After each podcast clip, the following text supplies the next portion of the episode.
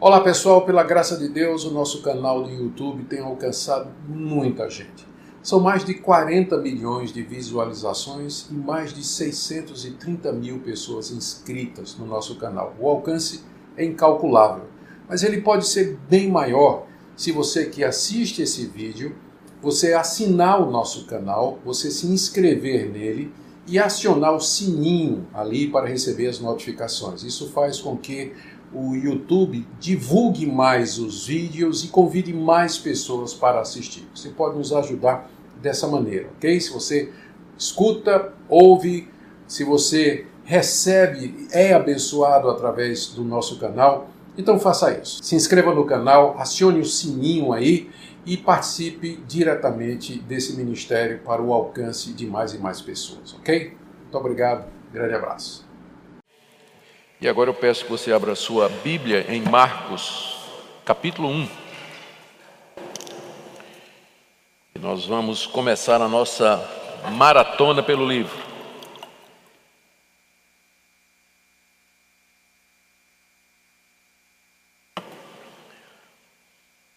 Vamos ler apenas o verso primeiro de Marcos capítulo 1. Princípio do Evangelho de Jesus Cristo, Filho de Deus. Pai querido, nós estamos diante do Evangelho de Jesus Cristo, teu Filho, e nós queremos aprender, nós queremos conhecer. Nós pedimos ao Pai que na tua graça tu envies teu Espírito Santo para nos instruir a respeito do Filho, a respeito do teu Filho que veio conforme prometido de que esses estudos sejam usados por ti para nos levar a amá-lo mais, conhecê-lo mais e a termos mais ousadia para falar a respeito desse Evangelho. Em nome de Jesus. Amém. Queridos, uh, é geralmente aceito pela, pelos estudiosos que esse Evangelho ele foi escrito por Marcos com base no testemunho de Pedro. Eusébio, o primeiro grande historiador da igreja, no século IV, na sua obra História Eclesiástica, se refere ao Evangelho de Marcos como sendo o testemunho de Pedro. Marcos, ele é aquele jovem discípulo que se converte depois, ele, ele vem a conhecer a Cristo provavelmente depois da morte e da ressurreição de Jesus, ele primeiro foi companheiro de Paulo e depois ele foi companheiro de Pedro. Acompanhou os dois grandes apóstolos do primeiro século nas suas viagens missionárias. E é daí que Marcos tem todas as informações que nós temos aqui a respeito de Jesus Cristo. E o testemunho de Pedro é a sua principal fonte. Então, num certo sentido, o evangelho de Marcos é o evangelho de Pedro, é o testemunho do, do, desse apóstolo tão conhecido. Marcos escreveu antes do, do, do ano 70, em meados da década de 60, provavelmente, e a sua audiência era a Igreja de Roma. Ele escreveu para os cristãos que estavam em Roma, já ameaçados de perseguição, questionados pelos judeus e pelos gentios sobre quem era Jesus, esse Jesus que eles tanto falavam. Marcos escreve o Evangelho para mostrar, como diz aqui no verso inicial, que ele é o Filho de Deus. E que isso ficou provado pelo seu ensino, pelas suas obras, pelos seus milagres e pelos seus prodígios. E que, portanto, os cristãos de Roma podiam ficar tranquilos e firmes na fé que eles haviam recebido e que haviam aprendido. Provavelmente Marcos foi o primeiro evangelho a ser escrito. Ele serviu de base para Mateus, escreveu o seu evangelho, para Lucas escreveu o seu evangelho, embora, é claro, Mateus, como testemunho ocular, também tinha material sobre Jesus, e Lucas era um investigador que tinha muitas outras fontes, mas Marcos parece ter sido a base de todos os outros dois evangelhos chamados cano, é, é, sinóticos, né? Mateus, Marcos e Lucas. João é um assunto à parte.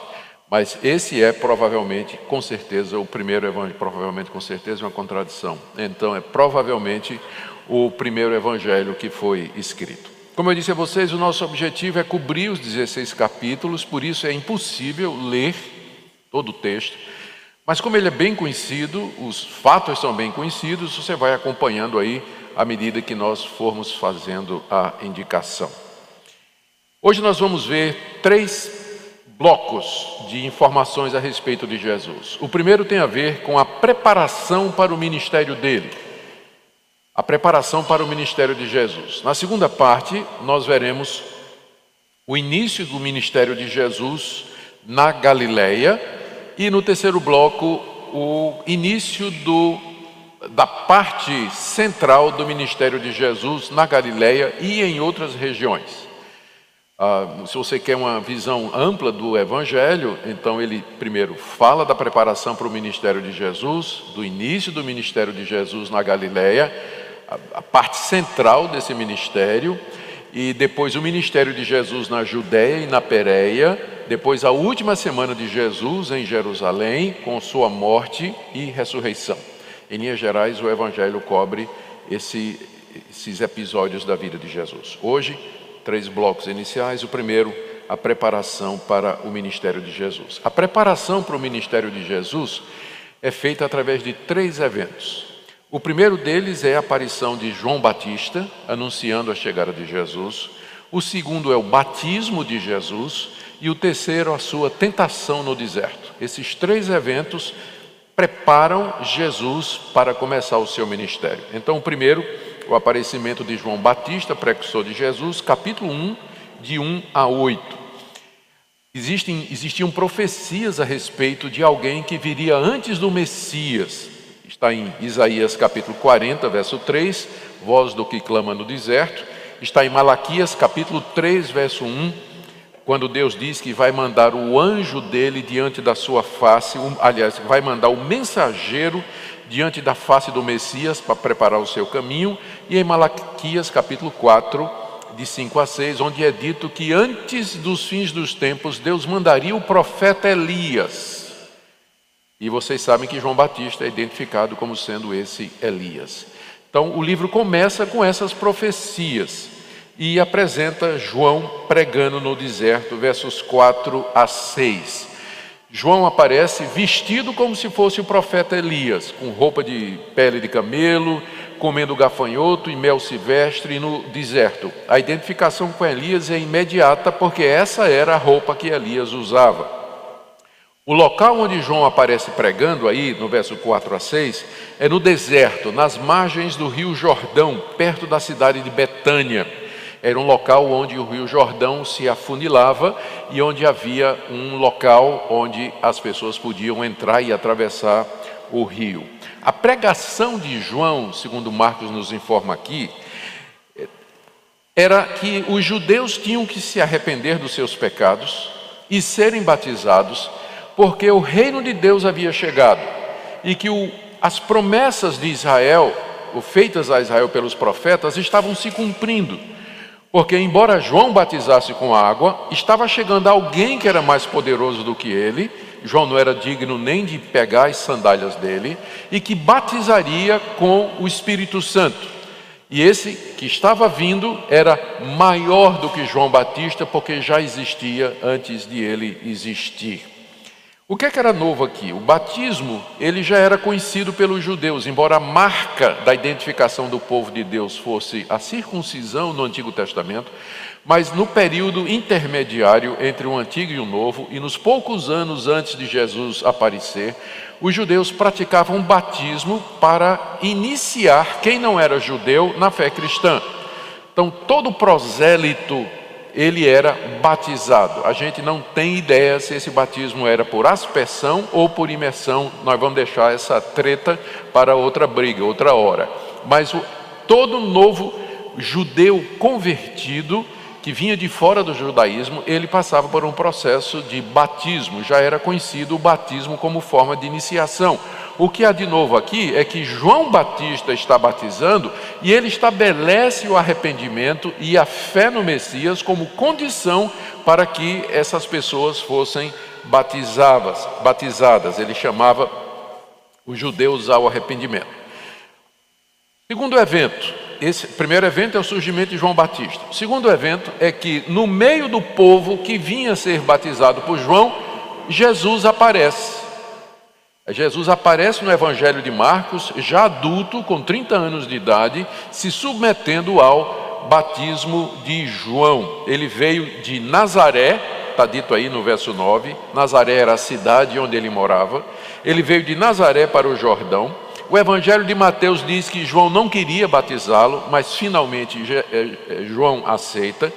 E quando Jesus é batizado, no momento do seu batismo, há uma voz que vem do céu dizendo: Esse é meu filho amado em quem me comprazo.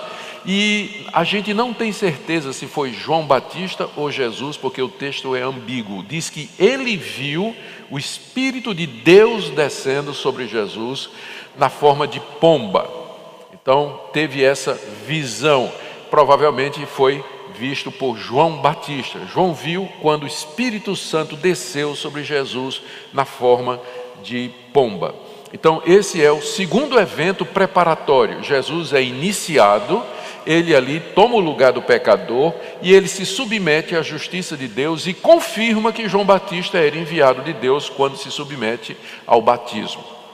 O terceiro evento que é, marca essa parte de preparação é quando Jesus é levado a, ao deserto para ser tentado, versos 12 a 13. Marcos é muito breve os outros evangelhos dedicam mais tempo a isso, mas em dois versículos apenas, Marcos diz que Jesus é levado ao deserto para ser tentado logo depois do batismo, e foi tentado durante 40 dias pelo diabo, mas depois ah, ele, ele diz que ele estava com as feras. O deserto era um local onde tinha animais selvagens, mas os anjos serviam a Jesus durante esse período. A gente sabe que nesse período houve três tentações específicas feitas pelo diabo. A primeira, para transformar pedras em pães. Segunda, para pular do alto do templo. E terceiro, para adorar Satanás e receber os reinos deste mundo. Por que, era necessário que Jesus passasse por isso? Porque Jesus é o segundo Adão, ele é o representante da nova humanidade. Assim como Adão foi testado lá no paraíso, foi tentado e caiu. Jesus também tinha que ser provado e tentado, só que ele não caiu. Ele resistiu a todas as tentativas do diabo de fazê-lo desobedecer a Deus, ao contrário do primeiro Adão lá no paraíso, que caiu debaixo da tentação.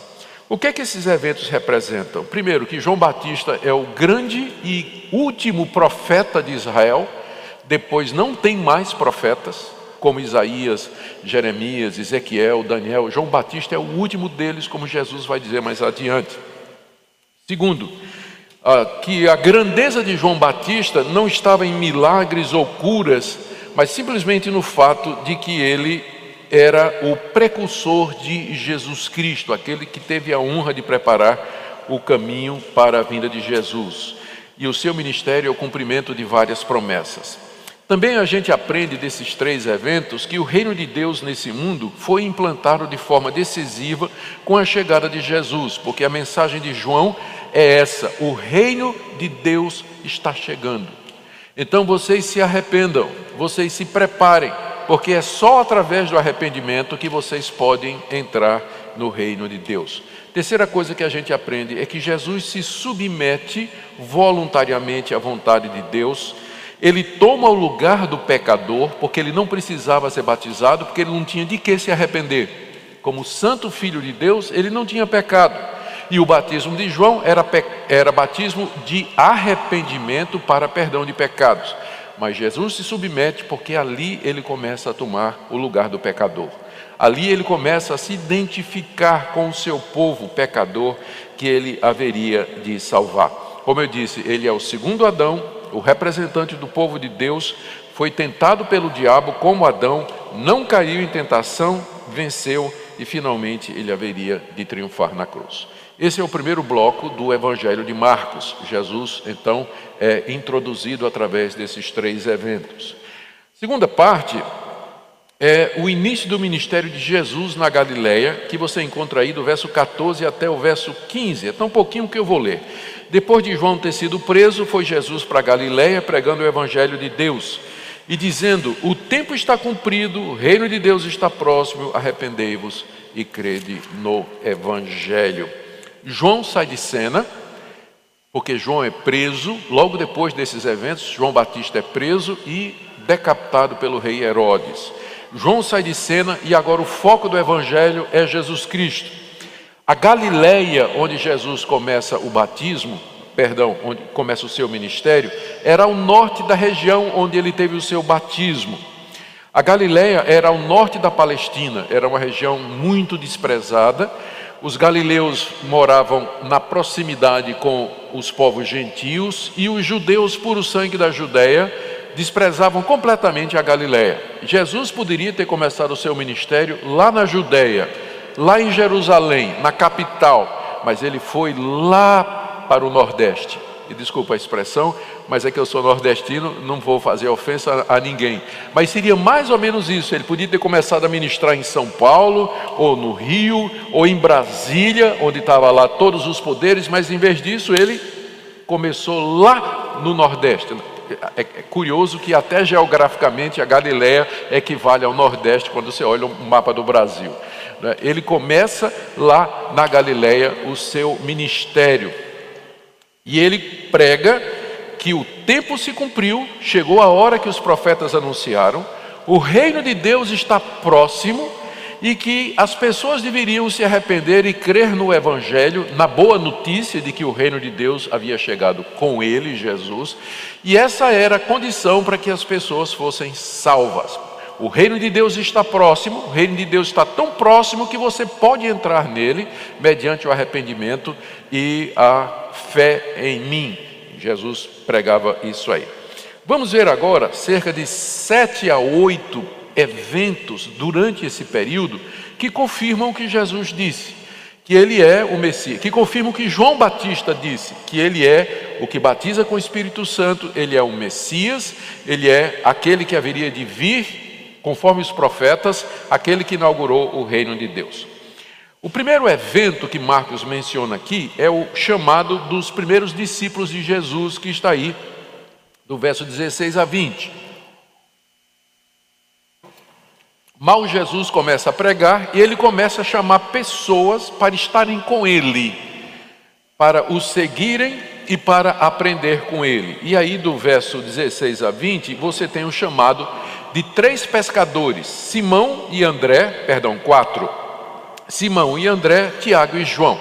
Eles eram irmãos, né? Simão e André eram irmãos e Tiago e João também eram irmãos. Eles tinham em comum que eles eram pescadores ali nas margens do Mar da Galileia, que foi onde Jesus começou o seu ministério, só para lembrar aqui, Jesus vai para a Galileia e ele faz a sede do seu ministério na cidade de Cafarnaum. Cafarnaum fica às margens do chamado Mar da Galileia, que na verdade não era mar, era um grande lago, na verdade, mas era chamado de mar naquela época. E Jesus tem como sede a casa de Pedro, vai ficar como sendo a sede do ministério dele, a casa de Pedro, que era ali em Cafarnaum. A família de Jesus tinha ficado em Nazaré, que ficava mais para a esquerda quando você olha o mapa, mas Jesus foca em Cafarnaum e na região ao redor do mar da Galileia. E lá havia muitos pescadores. E Simão e André já conheciam Jesus, de acordo com o evangelho de João, eles já conheciam Jesus, e eles são chamados, juntamente com Tiago e João, para se unir a Jesus, e a promessa que Jesus faz é essa: vocês vão se tornar pescadores de homens. Essa foi a chamada que Jesus fez, dizendo: Venham após mim e eu farei de vocês pescadores de homem. E ali, depois de. E eles vêm, os quatro então se unem e vão, seguem a Jesus. E dali Jesus entra na cidade de Cafarnaum, que era a cidade onde ele, se, ele vivia, e ele entra no sábado lá na sinagoga. E aparece um homem endemoniado lá na sinagoga, começando a dizer que Jesus é o Filho de Deus. Os demônios já sabiam aquilo que Jesus estava dizendo e que João Batista estava anunciado, que o Filho de Deus estava chegando, que na verdade havia chegado. Os demônios foram os primeiros a perceber isso. Né, os demônios disseram: É ele, esse que a gente temia, esse que a gente não queria que viesse, ele chegou. E uma pessoa endemoniada começou a professar no meio da sinagoga que Jesus era o Filho de Deus. Está aí do verso 21 até o 28. E Jesus expulsa o demônio somente com a palavra, causando grande sensação e espanto, porque naquela época tinha exorcismo. Tinha exorcismo, os judeus praticavam exorcismo, só que o exorcismo durava sete dias. Se pegava objetos da pessoa, orava em nome de Yahvé, ah, os sacerdotes faziam toda uma, um, um cerimonial, lutavam contra o demônio durante sete dias para expulsar o demônio. Imagine qual não é o espanto quando lá na sinagoga Jesus diz assim: sai. E o demônio sai na hora, e todo mundo então começa a perguntar: quem é esse? Lembra que o tema central de Marcos é a identidade de Jesus, o segredo messiânico? Começa então, esse milagre de Jesus já provoca Ué, quem é esse que expulsa demônios só com a palavra? De onde vem essa autoridade? Quem, quem é essa pessoa? E a partir dali, Jesus começa um ministério itinerante nas vilas e cidades ao redor da Galileia, pregando nas sinagogas, expulsando demônios, curando doentes e anunciando a chegada do reino de Deus. Era isso que Jesus fez durante é, quase dois anos ali na região da Galiléia, que nós vamos ver. Ele ia nas sinagogas das cidades, ele ia para as vilas, ele ia para os campos, e onde ele podia, ele expulsava demônios, ele fazia milagres curando os enfermos e anunciava a chegada do reino de Deus, e enquanto isso ele estava chamando os seus discípulos, chamando as pessoas que haveriam de estar com ele.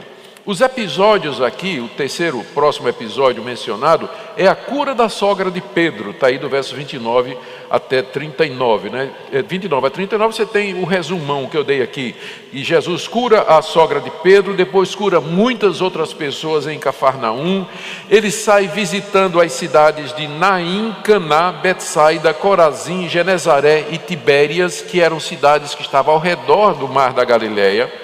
Ele não fica o tempo todo em Cafarnaum, ele, tá, ele é um itinerante, porque ele entendia que a vontade do Pai era alcançar o maior número possível de pessoas, e ele começa a proibir os demônios de dizerem quem ele é. Os demônios já sabiam quem era ele, mas ele diz: cala a boca, né? cala-te e sai dessa pessoa.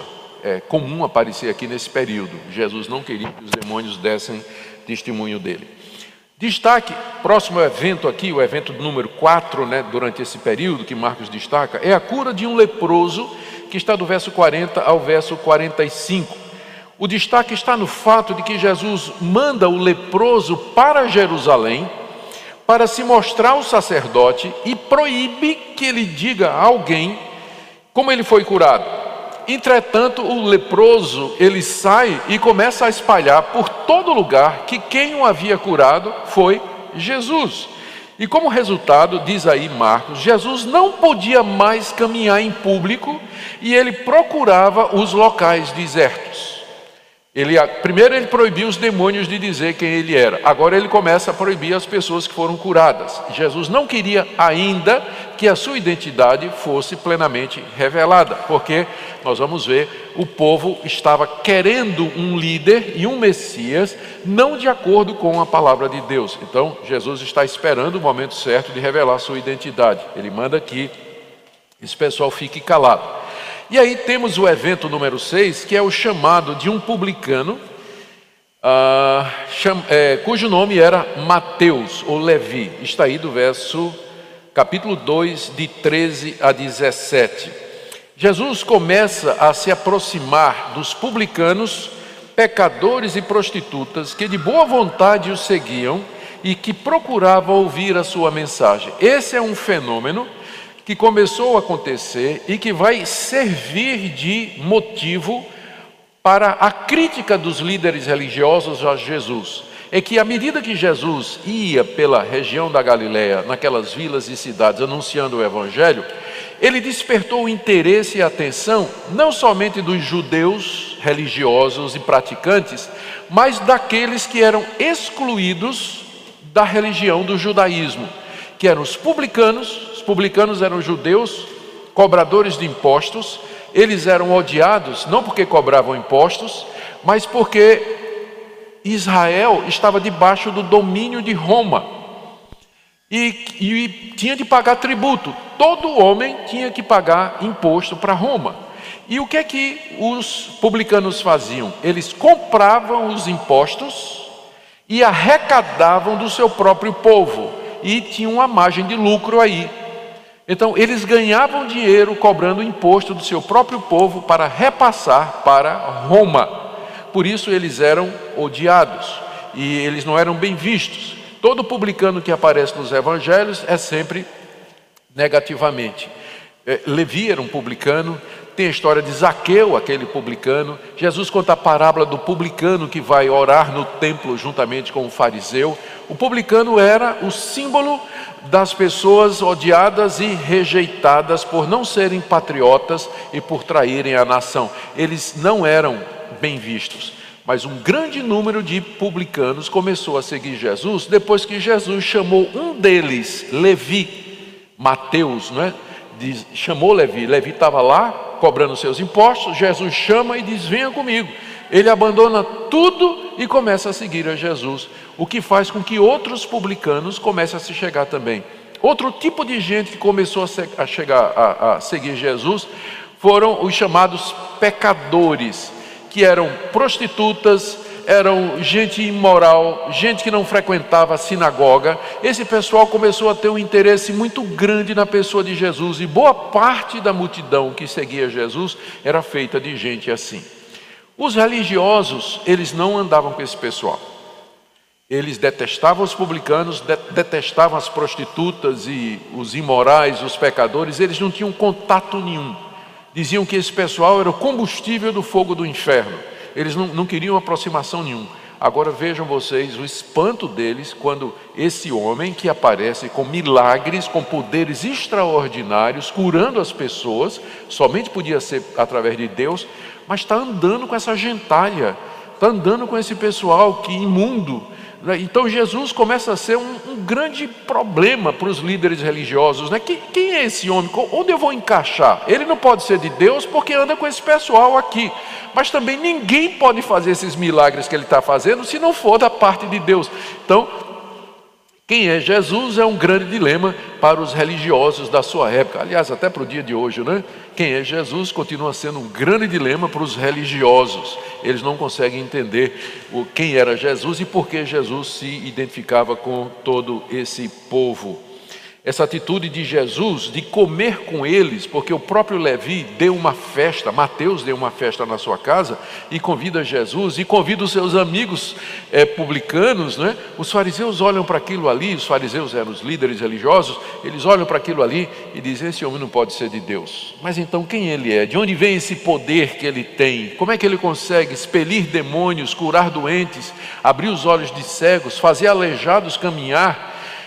Limpar leprosos só com seu, a sua palavra, né? quem é essa pessoa? E Jesus começa a chamar a atenção, especialmente da liderança religiosa de Israel. Agora, deixe-me dar uma palavrinha sobre isso para vocês poderem entender por que Jesus conflitou com esses líderes.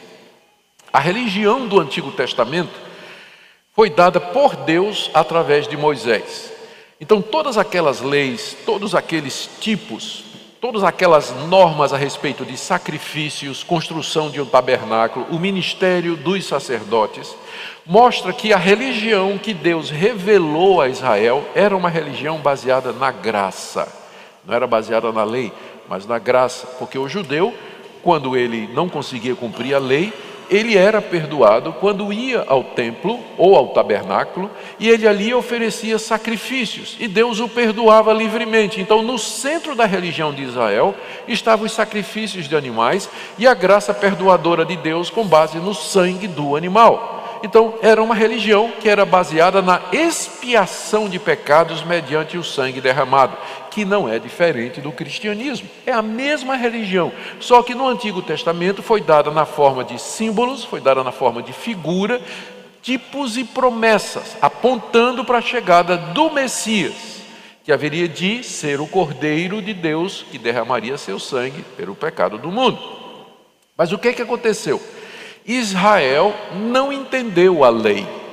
E os judeus pensavam que todas aquelas normas, elas eram por si só o caminho da redenção. Que se você guardasse todas aquelas leis, você seria salvo pela guarda da lei. Então eles pensavam que a salvação era meritória.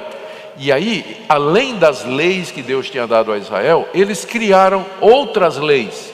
Por exemplo, Dez Mandamentos diz assim somente, não é que você tem que descansar no dia de sábado, não fazer trabalho nenhum. E aí os judeus disseram: se você caminhar um quilômetro no sábado, você não pecou. Mas se você caminhar mais de um quilômetro, você pecou.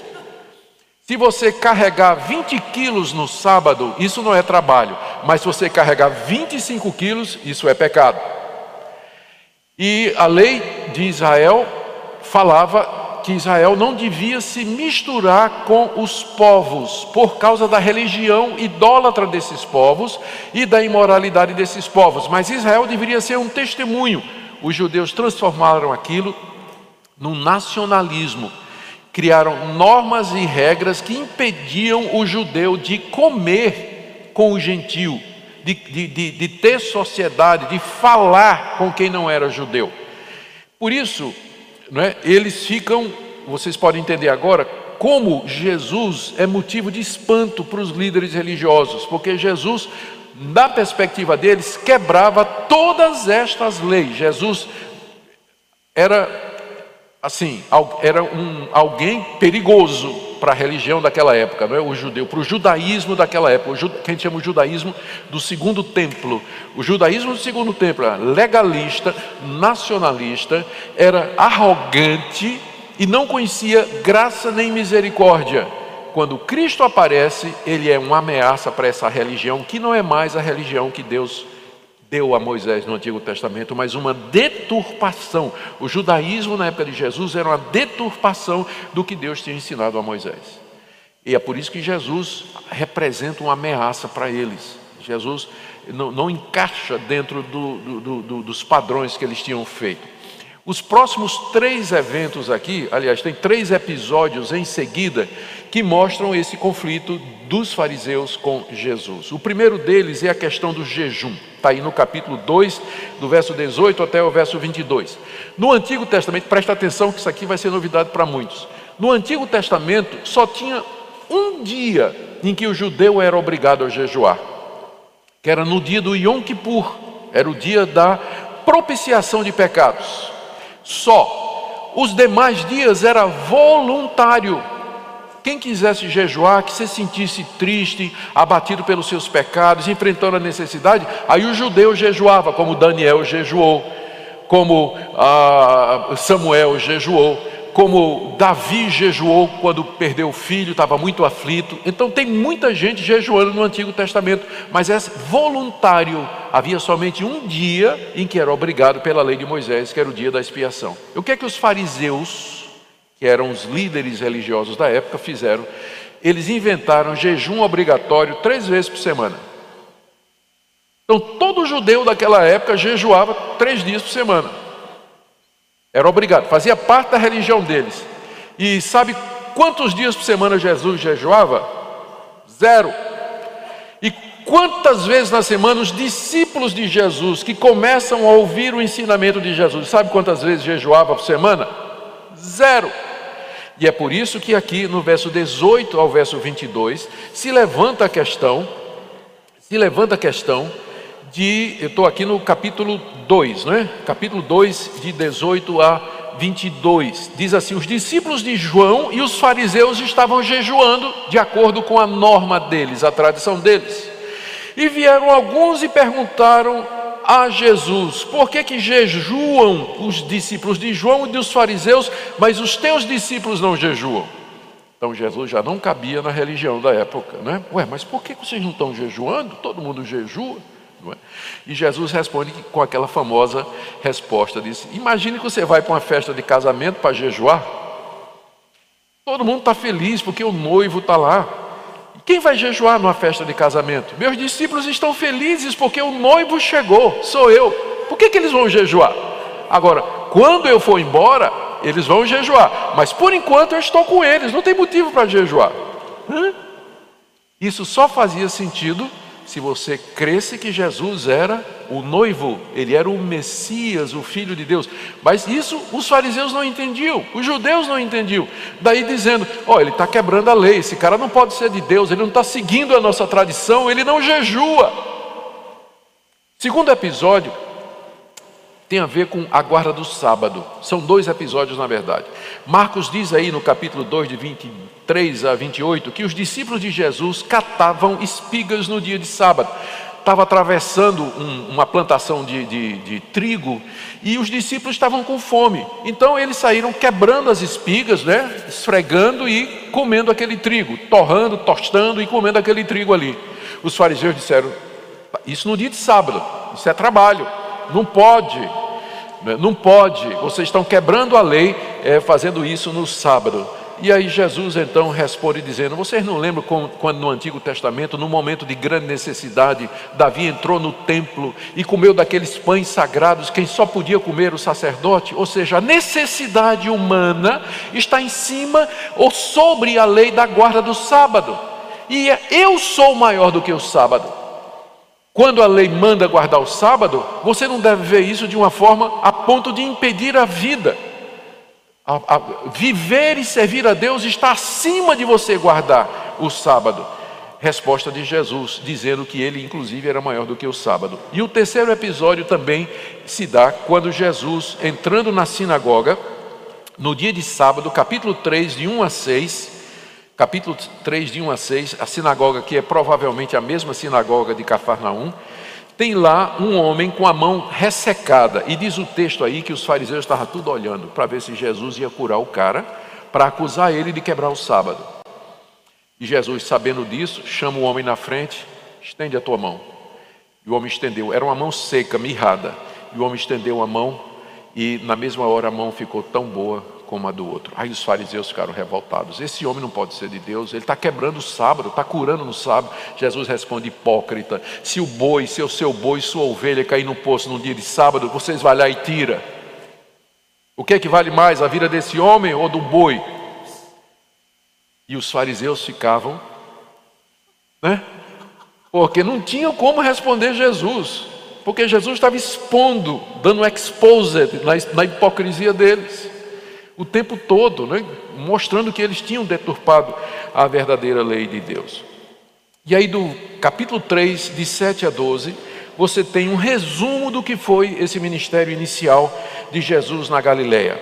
Diz aí que Jesus se retira com seus discípulos para as margens do mar da Galileia. Muita gente, o ministério super popular, multidões concorriam. Ah, Pessoas de várias regiões acompanhavam Jesus, e Marcos diz aí, eu estou no verso 7 a 12 do capítulo 3, Marcos diz aí que tinha gente ali da Galileia, tinha gente da Judéia, lá do centro-sul, tinha gente de Jerusalém, tinha gente da além do Jordão, do outro lado do Rio Jordão, que era a região de Decápolis, onde tinha muitos gentios também.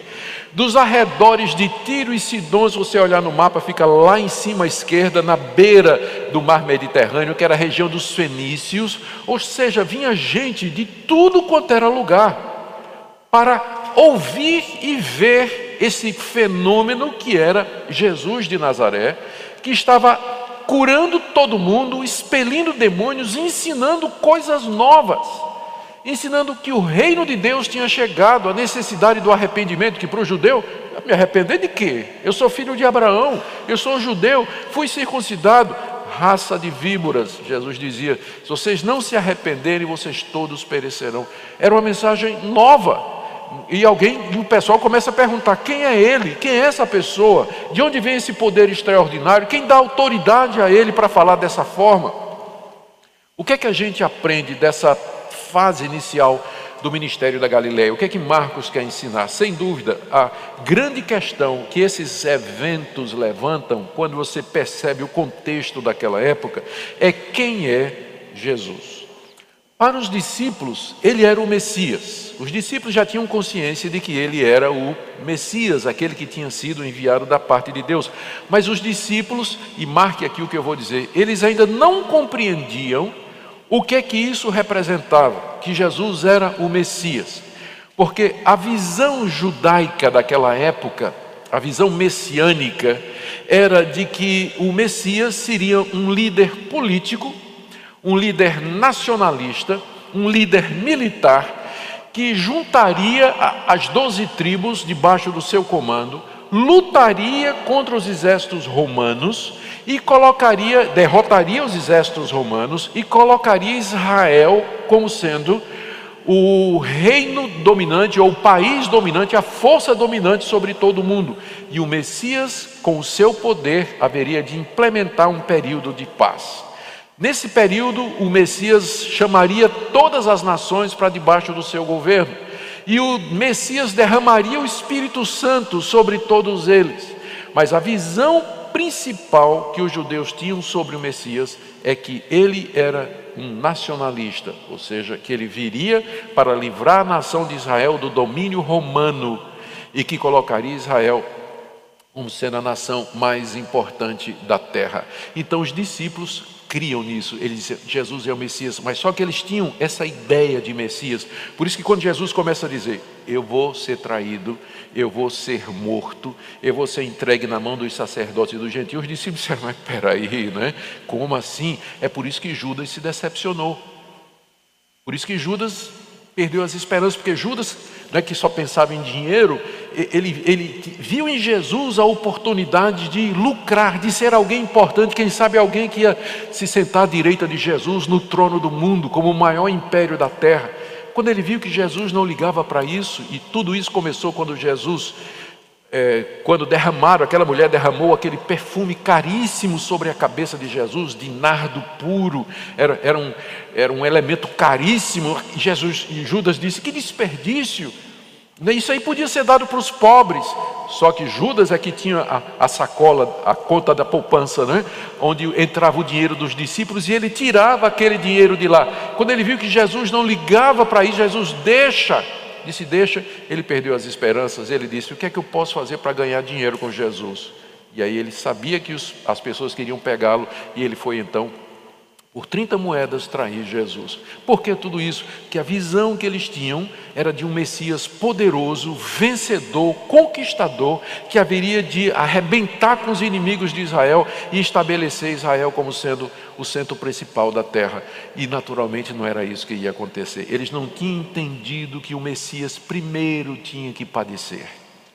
Ele tinha que ser traído, ele tinha que sofrer, ele tinha que morrer para depois ressuscitar e que a vinda do Messias era em duas etapas: primeira vinda em humilhação e a segunda vinda em glória, quando ele viria no final dos tempos, que é o que nós estamos esperando, para então estabelecer o reino de Deus na terra, e não é somente com a nação de Israel, mas com todos aqueles de todos os países que creem no Senhor Jesus como sendo o Filho de Deus. Mas a essa altura os, os, discípulos não entendiam, os fariseus muito menos, os judeus não tinham a menor ideia, mas os discípulos sabiam que ele era o Messias, só que eles tinham essa ideia errada do que era o Messias. Por isso, essa dificuldade. Para os discípulos, Jesus era o Messias, embora eles não entendessem isso. Para as multidões, Jesus era como um profeta Teve sempre muitos profetas em Israel. É interessante que, preste atenção nisso, o último profeta foi Malaquias, 400 anos de Cristo, antes de Cristo. Depois disso não aparece mais profeta em Israel. São 400 anos de silêncio. Não aparece mais ninguém dizendo: "Eu sou, assim diz o Senhor". Assim diz o Senhor. Não tem. João Batista é o primeiro depois de 400 anos que aparece em nome do Senhor, falando em nome de Deus e chamando a nação de Israel ao arrependimento. E agora aparece Jesus com um poder ainda maior do que João Batista, fazendo sinais e prodígios que João Batista nunca fez e chamando toda a nação ao arrependimento. E aí é natural que muitos judeus disseram: isso aí é um dos antigos profetas de Israel, como Jeremias, Daniel. Deus está mandando outros profetas, outros profetas. Sim, Jesus era profeta, mas muito mais do que isso, né? Só que eles não perceberam isso naquela altura. Eles acharam que Jesus era um dos profetas. E alguns achavam que era Elias, Porque eles sabiam daquela profecia de Malaquias, de que Deus ia mandar o profeta Elias antes do grande e terrível dia do Senhor. Eles pensavam que Jesus era Elias. Elias, na verdade, era João Batista, não é? Quem cumpriu a promessa de Elias foi João Batista. Uh, outros achavam, aliás, quem sabia a verdade a essa altura, só para é, para os escribas e fariseus, ele era um falso profeta que estava ensinando o povo. Ainda essa ideia não estava se formando, porque os fariseus estavam sem saber quem era Jesus. Mas eles já estavam começando a pensar que Jesus era um falso profeta e que ele estava enganando as pessoas. Os únicos que tinham ideia correta a respeito de Jesus, para vergonha da humanidade, foram os demônios. Os demônios sabiam quem era. Eles tinham certeza de quem era Jesus. Eles foram os primeiros a dizer: Tu és o filho de Deus. Tu és o filho de Deus. Satanás é o pai da mentira, mas ele não pode fugir da verdade. A verdade era essa daí, que Jesus era o filho de Deus. Jesus é o filho de Deus. E é interessante encontrar a verdade na boca dos demônios. O que significa que a gente pode achar a verdade mesmo na boca de ímpios. Tem crentes que só né, acham que só podemos aprender com crentes e com evangélicos e com cristãos, sem dúvida. Nós temos a compreensão clara da verdade, né? compreensão muito clara da verdade. Mas mesmo descrentes, eles podem descobrir verdades.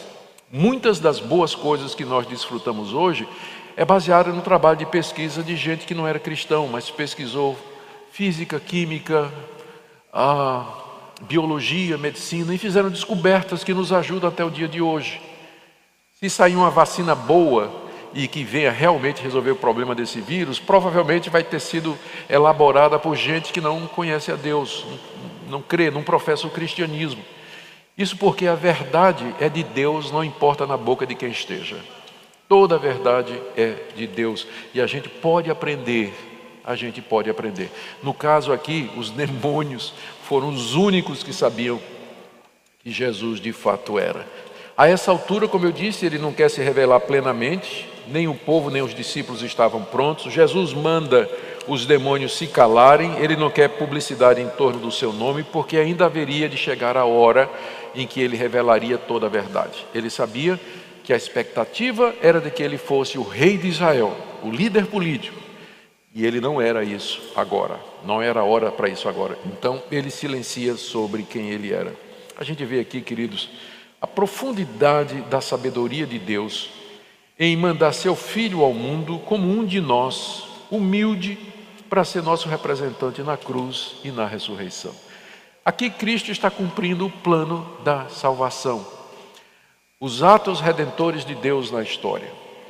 Jesus aparece na plenitude dos tempos e aparece de forma humilde. Nós não podemos esquecer, mesmo que Marcos não mencione, que ele nasceu numa cidade, numa vila humilde, a vila de Belém, num país pequeno e desprezível aos olhos das grandes potências daquela época, Egito, Mesopotâmia, Assíria, grandes reinados e principados e poderes, o Império Romano. Jesus não nasceu em nenhum desses lugares, mas ele nasceu numa vilazinha de Belém e nem mesmo numa casa, ele nasceu numa estrebaria e o seu primeiro berço foi foi um estábulo, foi no estábulo lá. Então, um coche, né, como a gente diria aqui, seu primeiro berço foi um coche, um coxo. E eh, longe do que a gente pensa a respeito da, da glória ou da vaidade humana ou dos poderes humanos, a gente contempla aqui a humildade de Deus na pessoa do seu Filho Jesus Cristo. Agora vamos para o terceiro bloco. Eu disse a vocês que eram três blocos. Só fazendo uma lembrança para vocês estarem seguindo, né? Primeiro nós vimos os eventos que marcam a preparação de Jesus para o ministério, que foi o aparecimento de João Batista, o seu batismo, o batismo de Jesus e a tentação no deserto.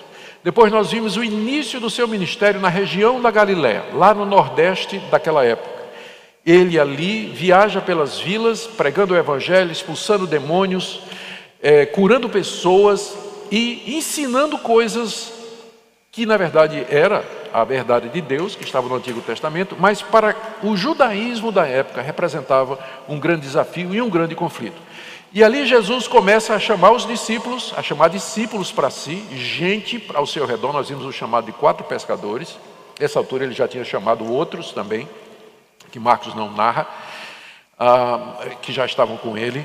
E ele começa a ter conflito com os fariseus por causa de andar com os humildes, os desprezados, os publicanos, os pecadores, e por quebrar o sábado, na avaliação dos fariseus. Então, os fariseus já estão armados para lutar contra eles. Como eu estou falando muito sobre fariseu, deixe-me dar rapidamente um, uma síntese da liderança daquela época. O judaísmo daquela época era dividido em seitas ou denominações, como nós temos hoje na igreja evangélica. Na igreja evangélica, nós temos batista, presbiteriano, metodista, pentecostal e tudo mais. No judaísmo da época, daquela época, também era dividido em denominações. Você tinha a seita dos fariseus, que eram os mais estritos, a palavra fariseu significa separado separado. Eles se separavam dos demais porque eles achavam que eram mais puros e eram mais santos. Eles tinham interpretação rigorosa da lei de Moisés. Eles tinham adicionado novas leis e eram eles quem dominavam a religião da época. Eles, eles tinham seus escribas, que eram copistas, gente que ficava copiando a lei de Moisés e que por isso se tornaram experts, peritos na lei de Moisés. Então, os fariseus, quando se ouvir fariseus e escribas, era o mesmo grupo, só que os escribas eram os especialistas na lei e os fariseus eram os líderes religiosos, tá certo? Depois você tinha os saduceus. Os saduceus estavam mais ligados ao poder, era o pessoal mais da elite, eles tinham uma interpretação frouxa da lei de Moisés, não acreditavam em ressurreição, não acreditavam em anjo. Eles tinham dúvidas a respeito disso, eles não acreditavam. Vocês tinham os, tinham os zelotes, os zelotes eram um grupo revolucionário que queria subverter o Império Romano, que não aceitava o domínio de Roma e que de vez em quando fazia uma revolução. Aparecia um, um, um líder revolucionário lá e os zelotes estavam lá. Um dos discípulos de Jesus era um zelote. Jesus foi chamar um zelote para ser discípulo dele. E você tinha os essênios. Os essênios não moravam em Jerusalém, mas moravam no Mar Morto, numa região chamada Qumran. A gente sabia da existência deles, a Bíblia não menciona esse grupo, mas a gente sabia da existência deles através de Filo de Alexandria e de um outro escritor antigo que faz menção para eles. Até que na década de 50, do século passado descobriram as cavernas de Qumran e a biblioteca desses essênios, dezenas e dezenas de livros, datando de 150 anos antes de Cristo. Então a gente tem cópias do Antigo Testamento, porque eles copiavam a lei, de 150 anos antes de Cristo. Já pensou? Isso aí foi um grande avanço no nosso conhecimento do Antigo Testamento. Então, esse era o cenário político religioso daquela época. E a liderança era composta pelos fariseus, que não se davam com os saduceus. De repente, a gente vai ver que eles dois vão se unir contra o inimigo comum. Parece muito comum isso na política, né? Dois partidos que se odeiam se juntam contra um partido comum. Isso aconteceu também durante o ministério da Galileia de Jesus lá. Os fariseus se juntam com os saduceus para enfrentar Jesus Cristo. Gente, deixe-me correr aqui que o meu tempo está terminando. E a gente tem que chegar no final, não é? Do capítulo 16. Então, deixe-me correr aqui. Vou agora para a terceira parte eu, do que eu pretendia falar hoje, o terceiro bloco, é o início, o período intermediário do ministério de Jesus, ainda na região da Galiléia. São três coisas aqui. Jesus começa a focar nos seus discípulos. Segundo, a tensão contra os líderes religiosos aumenta, vai escalando. E terceiro, o segredo messiânico continua mantido. Isso é o período intermediário. Em tempos e anos, aqui a gente já cobriu praticamente um ano do ministério de Jesus. Nós vamos entrar agora no segundo ano do ministério de Jesus, que ainda é na Galileia. Certo? Segundo ano do ministério dele. Lembre, são três anos que ele ministrou. Vamos entrar agora no segundo ano. Nesse período, o que, é que aconteceu de importante que Marcos narra aqui? Primeiro, Jesus escolhe os doze apóstolos. Isso é muito importante. Né? Depois de um ano, mais ou menos, um ano e pouco, Jesus agora chama doze apóstolos, está aí. capítulo 3, do verso 13 até o verso 19. A pergunta é: por que 12? Por que não 10 e por que não 15? Por que 12? É óbvio, 12 é simbólico da nação de Israel, porque Israel tinha quantas tribos? 12. Quantos patriarcas? 12. Então Jesus, ao escolher 12 apóstolos, ele está instituindo o um novo Israel o novo povo de Deus, que são aqueles que creem em Jesus e que seguem a Jesus. É o, o, o, a, o povo de Deus renovado, por assim dizer, através dessa escolha, esse, esse povo novo que crê que o reino de Deus chegou e que Jesus é o Messias, faz parte dessa nova humanidade que é caracterizada, como no Antigo Testamento, pelos doze apóstolos. A palavra apóstolo significa enviado. Enviados como autoridade, como alguém que representa aqueles que enviou.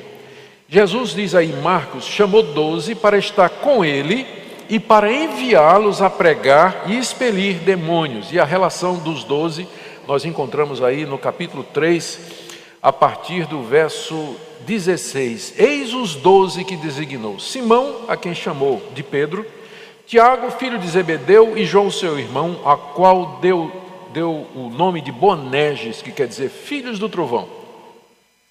André, Felipe, Bartolomeu, Mateus, Tomé, Tiago, filho de Alfeu, Tadeu, Simão, Zelote, lembra que eu mencionei que tinha um Zelote? Simão, o Zelote, e Judas Iscariotes, que foi quem o traiu. Que foi. Esse é o nome dos doze discípulos que Jesus, Jesus chamou para serem seus apóstolos.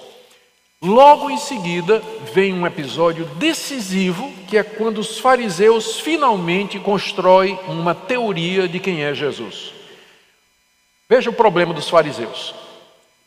Esse homem faz sinais, prodígios e milagres. Isso eles não podiam negar, porque os milagres de Jesus eram públicos e Jesus curava gente que todo mundo sabia que era cego, aleijado, leproso, doente, paralítico. Jesus curava essas pessoas. Não são determinadas curas que aparecem aí, né, e que você não sabe quem é a pessoa, não sabe se era mesmo, e se depois você não tem acompanhamento para saber se foi curada mesmo. Não, não. As curas de Jesus eram públicas, notórias e conhecidas, a ponto de que os seus adversários não conseguiam negar isso. Não conseguia, porque era real mesmo. Então eles tinham um problema, porque esses sinais e esses prodígios só Deus podia fazer. Mas por outro lado, Jesus não podia ser de Deus. Por quê? Quebrava o sábado, curava no sábado, comia, né, fazia festa no sábado com seus discípulos, comia e bebia com publicanos e pecadores, quebrava toda a tradição dos escribas e dos anciãos. Então ele não podia ser de Deus. Então, quem é esse homem? De onde vem esse poder? Mas havia uma terceira alternativa. E alguém, imagina alguém chegando e dizendo, mas peraí gente, tem, tem outra solução. E se o poder dele vier do diabo? E se ele for um endemoniado? Aí está explicado. Explica porque é que ele tem poder para fazer estas coisas, ele faz isso pelo poder de Satanás, e explica porque é que ele está quebrando toda a lei de Deus. Ele está possuído por um espírito. Essa foi a conclusão que os fariseus chegaram. Isso está aí no capítulo 3, de 20 a 30. Jesus havia retornado com seus discípulos para Cafarnaum e estava ali ministrando a multidões. E era tanta gente que Jesus não parava nem para comer. E aí a família de Jesus veio lá de Nazaré. Maria, os quatro irmãos de Jesus e as irmãs de Jesus. José já tinha morrido a essa altura, porque ele nunca é mencionado nos evangelhos, a não ser no episódio do nascimento de Jesus. Provavelmente José já tinha morrido. Então, Maria, viúva, juntamente com os filhos, vem lá de Nazaré para, diz o texto, prender Jesus. Porque achava que Jesus estava louco, Jesus precisava ser internado.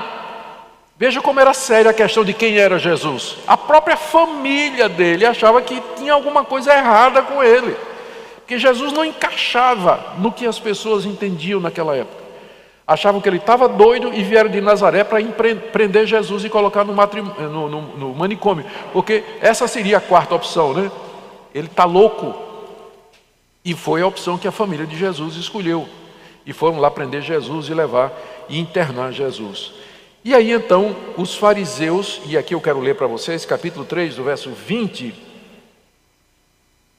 Os escribas, veja o verso 22, os escribas que haviam descido de Jerusalém diziam, lembra quem eram os escribas? Eram os especialistas na lei da religião dos fariseus, que de tanto copiar a lei, eram conhecidos como doutores da lei e experts na lei. Esses eram os mais perigosos.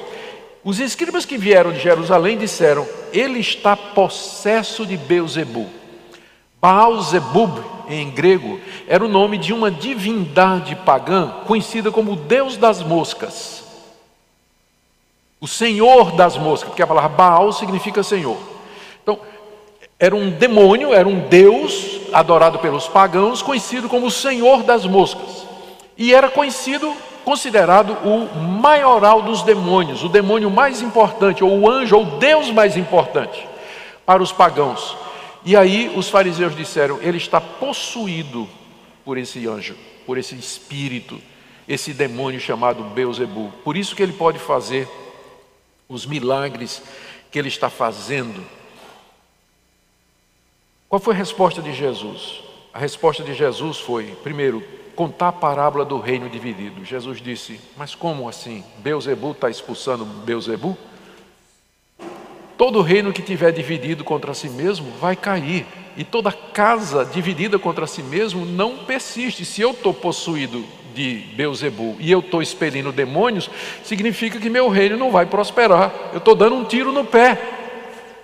Primeira resposta. Segunda resposta: Jesus conta a parábola do homem valente. Ele diz assim: Imagine que você quer roubar um homem forte, valente, conhecido por ser violento, armado e que tem um tesouro na sua casa. Você quer roubar aquele tesouro? Você só pode entrar na casa dele para roubar o tesouro dele se você primeiro amarrar ele. Se você vencê-lo e amarrá-lo, aí você pode roubar o tesouro dele. O que, é que Jesus queria dizer com isso? Eu só expulso demônios porque eu já amarrei o chefe deles. É por isso que eu tenho poder para livrar as pessoas de Satanás, porque eu já amarrei Satanás. O meu poder é maior do que o de Satanás. E aí a terceira coisa que Jesus diz, que aí eu quero que você leia comigo. Verso 28 até o verso 30. Jesus, terceiro lugar, Jesus diz: Em verdade eu digo que tudo será perdoado aos homens, os pecados e as blasfêmias que proferirem, o que você fizer de errado e as blasfêmias, as idiotices e bobagens que você disser contra Deus, Deus pode perdoar se você se arrepender. Mas aquele que blasfemar contra o Espírito Santo não tem perdão para sempre, visto que é réu de pecado eterno.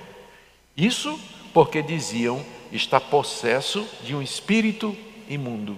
Agora você sabe o que é a blasfêmia do Espírito Santo. Se eu falar, eu vou falar, mas quando você lê no contexto, você agora entende o significado. Blasfemar contra o Espírito Santo é você dizer que tudo que Jesus Cristo fez, pelo poder do Espírito Santo, porque ele estava cheio do Espírito Santo, Jesus, é você atribuir ao diabo a obra do Espírito Santo através de Jesus. É você dizer que aquilo que é feito em nome de Jesus, pelo poder do Espírito Santo, aquilo é obra satânica. Isso é chamado de falar mal. Blasfemar significa falar mal. Falar mal contra o Espírito Santo. E por que, que é um pecado que não tem perdão? E quem comete isso é, é réu de pecado eterno.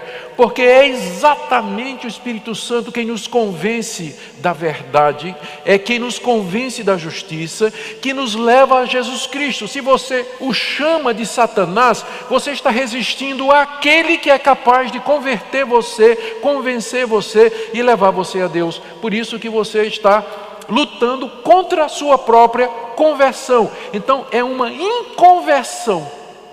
Então, da mesma forma que depois que você se converte não tem volta, quando você blasfema contra o Espírito Santo, é uma inconversão, não é desconversão, porque crente não comete esse pecado. Tá? Crente verdadeiro nunca faz isso. Mas quando o incrédulo chega a esse ponto, então é uma inconversão, não tem volta. Quem está dizendo isso é Jesus Cristo, não sou eu. Ele está dizendo aqui, ó, é réu de pecado eterno, porque diziam está possesso de um espírito imundo. Você me pergunta quem hoje poderia cometer esse tipo de pecado? Todos aqueles que conscientemente, voluntariamente, saber, tendo ouvido o Evangelho, conhecido o Evangelho, aprendido o Evangelho, de alguma forma ter sido tocado pelos benefícios do Evangelho, ter sido batizado, provado da ceia do Senhor, ele virou as costas para tudo isso, apostatou, negou e não somente deixou de ir para a igreja, ele se tornou um militante contra o Evangelho, dizendo que tudo aquilo que Jesus fez, tudo isso que acontece em nome de Jesus é coisa do diabo, é coisa de Satanás. Então, quando a pessoa chega nesse ponto, não tem retorno para ela, não tem retorno. Por isso que eu queria gastar algum tempo com isso aqui, porque essa, esse conceito de blasfêmia contra o Espírito Santo é muito difundido entre os evangélicos, mas quando você não estuda no contexto geral, as pessoas ficam dizendo que se você questionar que alguém está falando em línguas, é blasfemar contra o Espírito Santo. Não é. Eu sou chamado a provar os espíritos se eles procedem de Deus. Eu não estou dizendo que é coisa do demônio, eu estou querendo entender qual é a procedência disso aí. Então, tem, tem muita coisa errada em torno disso, por isso eu me demorei mais um pouquinho aqui. Muito bem, e aí, em seguida, Jesus identifica a sua verdadeira família. Porque lembra que a família dele queria prendê-lo pensando que ele estava louco, não é? Está aqui, ó, vocês. Está aqui, ó. Está no verso 20, 20 e 21. Lê aqui comigo, do capítulo 3. Jesus foi para casa, a casa aqui é a casa dele em Cafarnaum, provavelmente a casa de Pedro. Não obstante, a multidão afluiu de novo, de tal forma que nem podiam comer. E quando os parentes de Jesus ouviram isso, saíram para o prender, porque diziam: está fora de si, ou está louco. E agora Jesus então define, eles disseram: vamos lá. Chegaram, que é o que diz aqui no verso 31. Nisso chegaram sua mãe e seus irmãos, e tendo ficado do lado de fora, mandaram chamar Jesus. Né? Eles saíram de Nazaré, foram para Cafarnaum, chegaram lá na casa onde Jesus estava, era tanta gente que não podiam nem chegar na, perto de Jesus e mandaram um recado para Jesus dizendo: Olha, tua família, tua mãe e teus irmãos estão aí. Qual foi a resposta de Jesus? Quem é minha mãe e quem são meus irmãos? São esses que estão aqui e que estão ouvindo a palavra de Deus. Nossa, que pancada, né? que pancada. Primeiro, sobre Maria os mariólatras, não é, que querem fazer de Maria aquilo que ela não é. Maria merece todo o nosso respeito e consideração como crente que ela era, serva de Deus. Mas ela não era mais do que você e eu somos. A partir do Jesus, no momento que Jesus diz: "Quem é minha mãe?", ele já nega a Maria qualquer posição especial na igreja. Quando ele diz assim: "Minha mãe são vocês". Quem são meus irmãos? Meus irmãos são vocês que estão aqui ouvindo a palavra de Deus. Jesus então identifica a sua verdadeira família, esse povo novo, que esse novo Israel com os doze apóstolos, é a família dele, aqueles que ouvem a palavra de Deus nas palavras de Jesus aqui no verso 35. Qualquer que fizer a vontade de Deus, esse é meu irmão, irmã e mãe. É o novo povo de Deus que surge com o ministério de Jesus, e ele deixa isso muito claro. E deixe-me o último ponto aqui de hoje é quando Jesus, e é um, aqui é uma virada no ministério de Jesus, ele começa a ensinar por parábolas. Deixa eu beber uma aguinha aqui. O Marquinhos disse que eu podia ir até uma hora, vocês não têm problema com isso. Não, vamos lá. Jesus começa a falar de parábolas. Chegamos no capítulo 4. Capítulo 4, de 1 a 34, Jesus de repente começa a falar em parábolas. O que é uma parábola? Parábola é uma comparação ou uma ilustração, é, é uma comparação tirada de ilustrações da vida real ou imaginárias. É você fazer, você tentar expressar uma verdade espiritual usando como figura uma comparação que você faz. Então é isso que é uma parábola. Ah, e as parábolas que Jesus contou, e ele começa, até aqui ele não contou nenhuma parábola, até aqui não tinha contado nenhuma, ele começa a contar a parábola a partir do capítulo 4. Até aqui Jesus tinha falado abertamente sobre o reino de Deus, mas agora ele começa a usar parábolas para falar sobre o reino de Deus. E o sentido. E ele diz toda vez quando ele acaba de contar uma parábola, quem tem ouvidos para ouvir, ouça.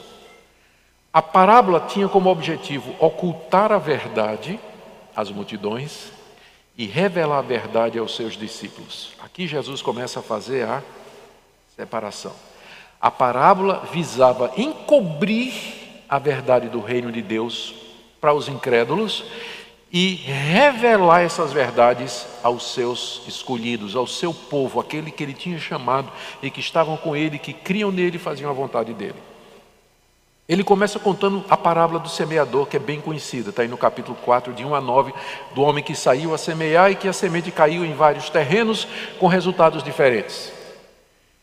E aí ele dá uma explicação sobre por que ele usa parábolas. Está aí, aqui eu quero ler, do verso 10 ao verso 12 do capítulo 4. Quando Jesus ficou só, os que estavam junto com ele o interrogaram a respeito das parábolas. E Jesus respondeu: A vós outros é dado conhecer o mistério do reino de Deus, mas aos de fora tudo se ensina por meio de parábolas, para que vendo vejam e não percebam, e ouvindo ouçam e não entendam, para que isso não venha, para que não venham a converter-se e haja perdão para eles. Próprio Jesus dizendo: Eu estou contando parábolas porque eu não quero que eles entendam eu não quero que eles percebam, eu não quero que eles se convertam, mas eu estou trazendo isso para você. Note que Jesus começa a dizer isso logo depois da blasfêmia dos fariseus, que disseram que ele estava possesso de um espírito imundo, e Jesus disse: Esse pecado não tem perdão. Então, o conflito com Israel chegou ao seu clímax. Chegou àquele ponto máximo em que os judeus rejeitaram a Jesus Cristo dizendo que ele estava possuído de demônio. E essa opinião dos fariseus, com certeza, passou a ser a opinião de muita gente na multidão. E muita gente é um endemoniado, é um endemoniado. Os fariseus estão dizendo, nossos pastores estão dizendo que ele está endemoniado, que gente não deve andar com eles e tudo mais. É um endemoniado. Deus disse: está bem. Vocês agora vão ouvir parábolas a respeito do reino de Deus, vocês não vão compreender, vocês não vão ver e vocês não vão se converter. Em outras palavras, Jesus disse: Seja feita a vontade de vocês. Esse é o pior castigo que Deus pode dar a alguém, é quando Deus diz: Seja feita a tua vontade. É assim que vocês acham que eu sou? É assim que vocês me consideram? Tá bem. Eu vou tratar vocês exatamente assim como vocês acham que eu sou. E aí Jesus começa a falar em parábolas. Jesus começa a falar em parábolas. Depois dele esclarecer o uso de parábolas, ele explica a parábola do semeador para os seus discípulos, está aí do verso 13 até o verso 20. Ah, o significado da parábola. E é muito simples essa parábola. Eu vou me deter um pouquinho nela, porque ela, ela é significativa. Ela explica por que, que as pessoas não estavam crendo em Jesus. Porque as pessoas não criam em Jesus.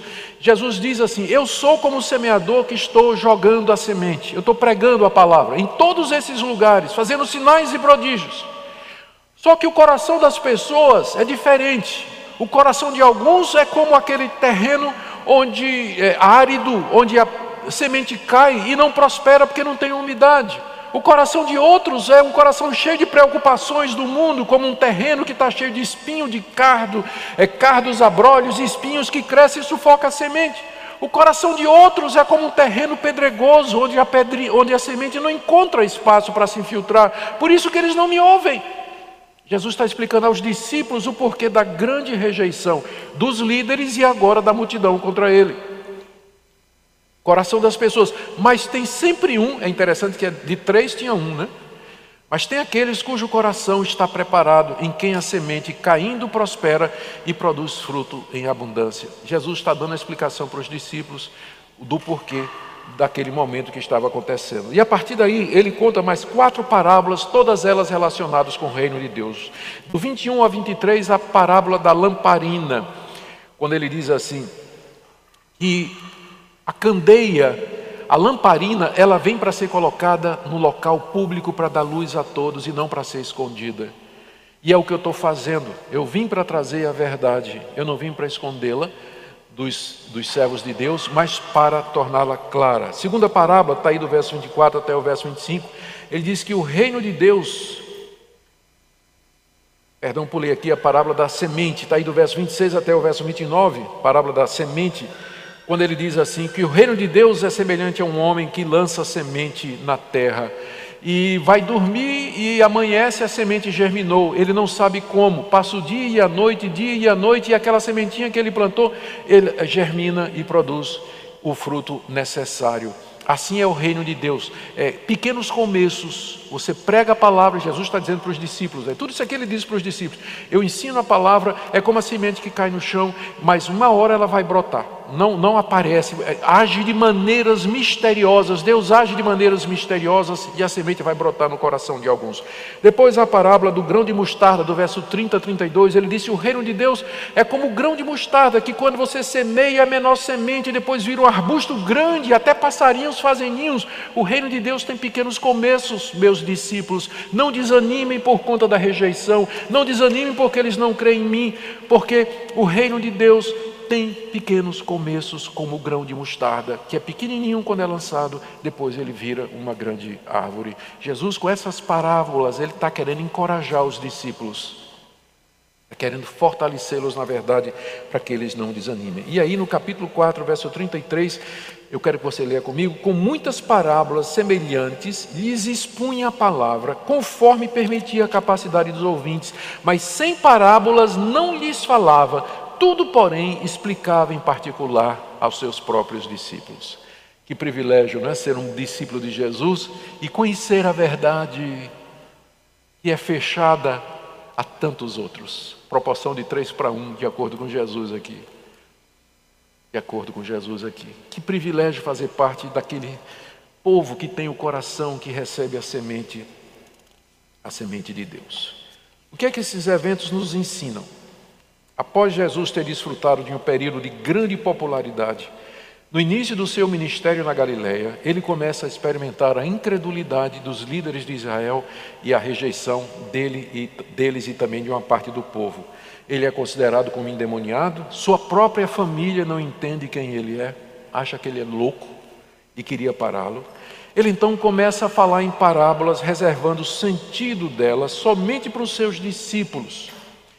E aí Jesus começa a se dedicar mais a eles. Jesus quer prepará-los para a missão que eles têm pela frente. Porque Jesus sabe que vai morrer. E quem é que vai continuar o reino de Deus? Por isso ele escolheu doze. Esses discípulos representam a continuação do reino de Deus que Jesus veio implantar aqui. Os discípulos recebem mais e mais informações sobre o reino de Deus, porque Jesus conta tudo para eles em particular, coisa que Jesus não dizia para a multidão. Embora os discípulos não compreendam plenamente ainda quem é Jesus e qual a missão dele nesse mundo, porque a questão da identidade de Jesus continua sendo um enigma. Profeta, João Batista, Elias, alguns imaginam que ele possa ser o Cristo, o Messias esperado, mas dentro das perspectivas políticas de Israel, nem mesmo a sua família, inclusive Maria, tinha entendido àquela altura quem ele seria. Isso tudo significa que somente Deus pode abrir os nossos olhos para entendermos quem é Jesus de Nazaré, o Filho de Deus, o Messias prometido, o Salvador do mundo, o Senhor da terra e dos céus, que morreu pelos pecadores e vive para todo sempre. Amém?